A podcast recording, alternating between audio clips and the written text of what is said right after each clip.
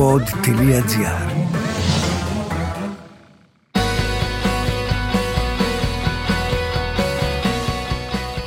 Δεν είμαι θα οι άνθρωποι των λόγων. Είμαι θα οι άνθρωποι των έργων. Θα σας εξαφανίσομεν. Σε κάθε προεκλογική περίοδο, η κλασική πλέον ταινία της δεκαετίας του 1960 «Υπάρχει και φιλότιμο» αποτελεί αναπόσπαστο κομμάτι του προγράμματος των τηλεοπτικών καναλιών. Ο Λάμπρος Κωνσταντάρας ενσαρκώνει μοναδικά τον Υπουργό Μαυρογιαλούρο, ένα μεγαλοαστό των αρχών της δεκαετίας του 60, προερχόμενο από πολιτικό τζάκι. Μαθαίνουμε ήδη από την αρχή του έργου ότι η οικογένεια Μαυρογιαλούρου πολιτευόταν επί έναν ολόκληρο αιώνα στην ιδιαίτερη πατρίδα της, την Πλατανιά. Αυτός ο Μαυρογιαλούρος ζούσε στο εξωτερικό μέχρι το θάνατο του πατέρα του, οπότε επέστρεψε στην Ελλάδα προκειμένου να αναλάβει τις ευθύνες του και να συνεχίσει την οικογενειακή παράδοση. Εκλέγεται βουλευτής, χρήζεται υπουργός και όλα δείχνουν ότι μπροστά του ανοίγεται πεδίο δόξης λαμπρό. Ο στενός του κύκλος αποτελείται από την επαγγελματία στο Κουμκάν κοσμική του σύζυγο, την ελαφρόμυαλη κόρη του, συναδέλφους του υπουργούς και φυσικά το γραμματέα του Γιωργάκη, τον οποίο υποδίεται ο νεαρός τότε Ανδρέας Ντούζος, και τον κομματάρχη του, τον διαβόητο Γκρούεζα, που ενσαρκώνει ανεπανάληπτα ο Διονύσης Παπαγιανόπουλος.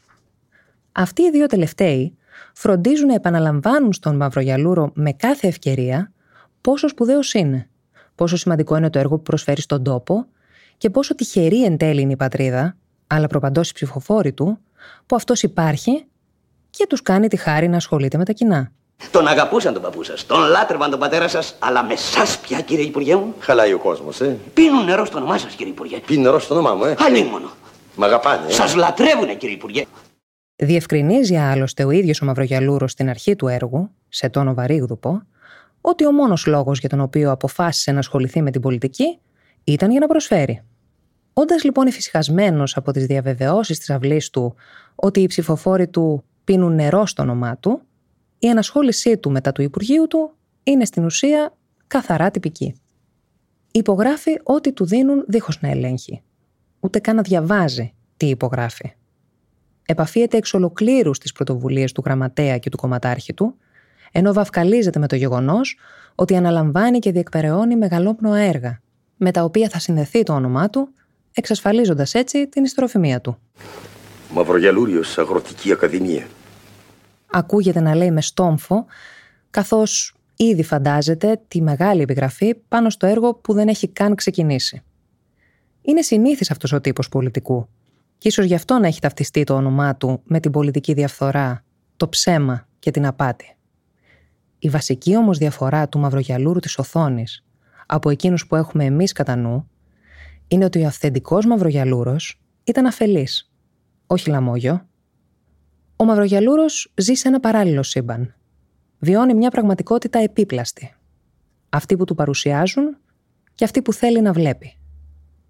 Αυτό είναι και το λάθος του. Είναι δε απόλυτα ικανοποιημένος από τον εαυτό του, καθώς θεωρεί ότι το έργο που επιτελεί είναι σπουδαίο. Τις αποφάσεις όμως τις παίρνουν άλλοι. Το Υπουργείο του διοικείται ουσιαστικά από τον κομματάρχη και τον γραμματέα του, που του παρουσιάζουν τις καταστάσεις όπως εκείνοι θεωρούν ωφέλιμο για τους ίδιους. Ενώ την ίδια στιγμή κινούν τα νήματα ενός υπόγειου μηχανισμού οικονομικών καταχρήσεων, διαφθοράς και πολιτικής χιδεότητας. Στο σπίτι του, η σύζυγός του ζει μια ανέμελη και ανέφελη κοσμική ζωή, ενώ η κόρη του ζητά ρουσφέτια πίσω από την πλάτη του για χάρη των φίλων της.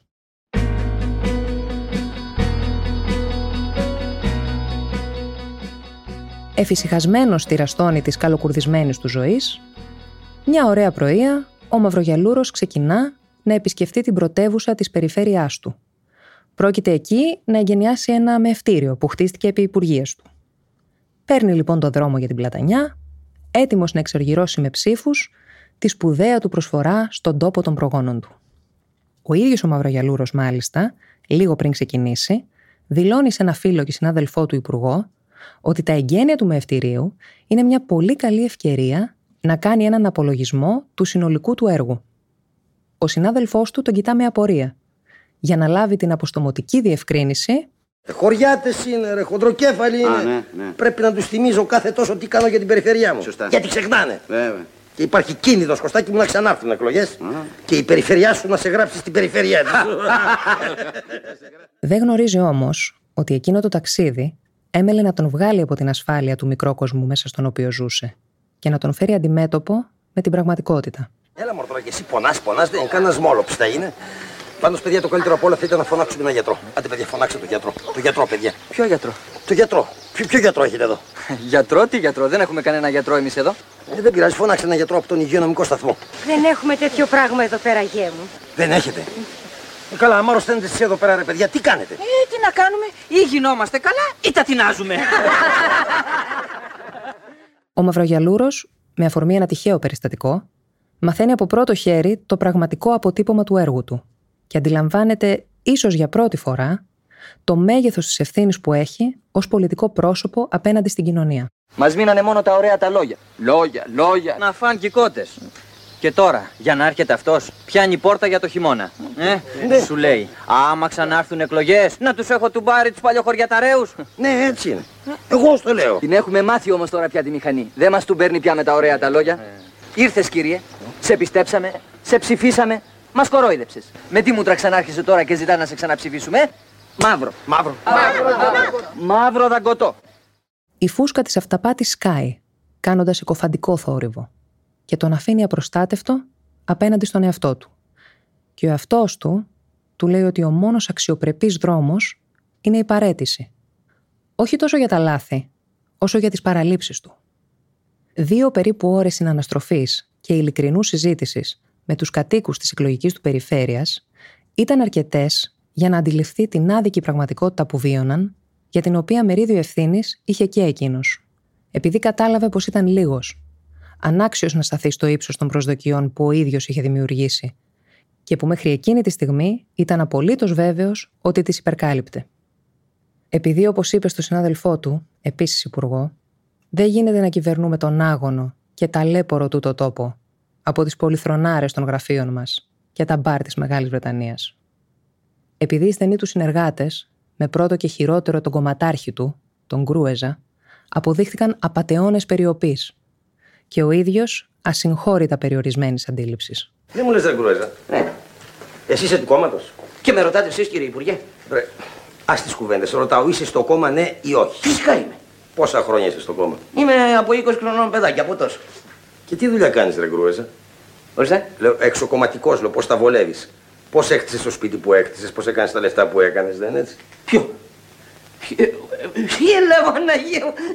Ρωτάει, αν- μα είμαι του κόμματος, κύριε Υπουργέ. Ε, βέβαια, σκοτώνομαι για το κόμμα.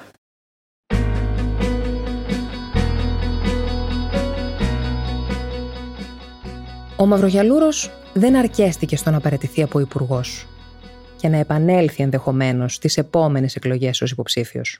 Αποσύρθηκε οριστικώ από την πολιτική, ως τελείως ακατάλληλος προς βρόσιν, όπως χαρακτηριστικά είπε. Και όχι μόνο αυτό, αλλά έβαλε στόχο να εξασφαλίσει ότι θα τιμωρηθούν εκείνοι που μέχρι πρότινος αποτελούσαν την αυλή του. Θα τιμωρηθούν για τις απάτες, για τις μίζες, για τις κομπίνες που έστειναν επί χρόνια εις βάρος του απλού κόσμου και πίσω από την πλάτη του ίδιου. Αυτή έγινε λοιπόν η αποστολή του. Και ενδεχομένως ο μόνος τρόπος εξηλαίωσής του. Όχι μόνο απέναντι σε όσους είχαν αδικηθεί, αλλά κυρίως απέναντι στον ίδιο του τον εαυτό. Εδώ υπάρχει κάτι σάπιο. Και όπου υπάρχει σάπιο υπάρχουν και σκουλίκια. Εγώ βέβαια, και αυτό το κατάλαβα, δεν είμαι άξιος. Δεν είμαι ικανός να καθαρίσω αυτό το σάπιο, αλλά μην αμφιβάλλετε ότι κάποια μέρα θα βρεθεί αυτός ο χριστιανός. Και μαζί με το σάπιο θα εξαφανιστούν και τα σκουλίκια. Σαν και σέναν και σαν και σέναν. Επειδή ντράπηκε. Επειδή είχε φιλότιμο, όπως δηλώνει και ο τίτλος του έργου. Μακάρι στο μέλλον να έχουμε περισσότερους μαυρογιαλούρους, μήπως κάποια στιγμή καταφέρουμε να απαλλαγούμε από τους γκρούεζες.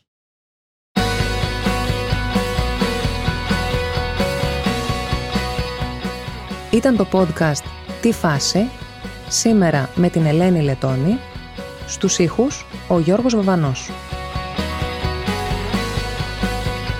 Η φάση. Ειδήσεις και δηλώσεις που προκαλούν τον προβληματισμό, το γέλιο ή και τον θυμό μας. Μία προσωπική ματιά στην επικαιρότητα με την υπογραφή των ανθρώπων του pod.gr.